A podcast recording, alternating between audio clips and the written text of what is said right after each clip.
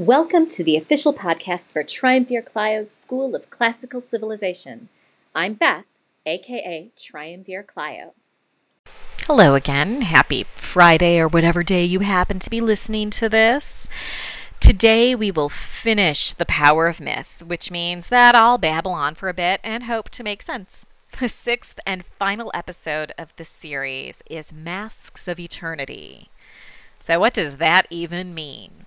It's the face of God. And we see a lot of Campbell's personal beliefs in this episode because it assumes that you have some sort of faith, some sort of religion. And Campbell himself fell away from organized religion the more he studied mythology and the more he learned about other cultures and traditions in the world.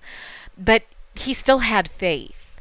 Um, when I was fresh out of college, I taught middle school religion at a parochial school which is a bit of a laugh because I'm not very religious and I wasn't even then.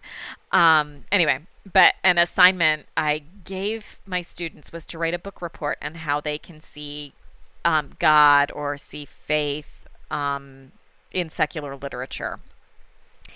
I gave a lengthy list of suggested works from The Gift of the Magi to The Color Purple, um, and and many of my parents didn't didn't really get the point. Um, they thought I should just teach catechism and not teach my students to really examine their faith and how it can be seen in all aspects of their lives. But then the principal knew what she was getting when she hired her godson's Jesuit educa- educated sister, um, and and who I, the woman I jokingly call my fairy godmother. Anyway, um, and I wonder if I I do wonder though if I was subconsciously inspired a bit by the Masks of Eternity when I designed that assignment that that there's an underlying something that we call God, but the face is different depending on who you are and what you believe and what religion you practice or or don't. Um, but I, I would argue that mythology doesn't require religion or faith or even spirituality to speak to us. It is about the human condition. Um, this episode, of course, of um, Power of Myth focuses on religion because it is about the concept of God. Um, but mythology, the larger construct of mythology, speaks to us as humans, to to how we move through the world, to the stages of life. And you don't have to believe in the stories to have them speak to the deepest recesses of your brain. And and I wonder if that was something I was trying to get my students to see in that assignment. Um, in another episode, I, I talked about the difference between immortality and divinity, and I think that's where I'm finding myself again. The divine, however you may choose to define that, can be found anywhere in nature, in space, in how we care for others. And I don't think we need religion to see that. And we might not call it divinity, um, but we are all still impacted by what mythology speaks to. Was Campbell perfect? no, of course not. None of us are. Mary Lefkowitz notes that Campbell, like all of us, was a product of the world in which he lived.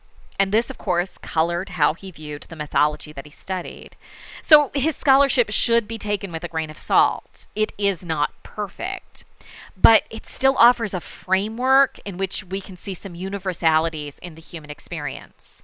The stories may be different, but the themes are the same. And we are all, even in a pandemic, going through the same hero's journey. And with all of that to think about, we'll close the series on the power of myth here in the six hours of the series. Campbell has a lot to say, a lot of which I didn't even touch on. I'd love to hear your musings on his teachings and how they are or are not valid today. The link to the blog, as always, is in the show notes. In the next episode, we'll wrap up another series with a final episode on Greek comedy. Talk to you then. You can join the discussion of this and everything covered in this podcast by following the link in my show notes. And if you're enjoying what you've heard so far, please consider supporting the show with a monthly donation of your choosing, just like public radio. And please also consider giving a five star review on your podcatcher of choice so that more people can discover the fun that is Triumvir Clio's School of Classical Civilization.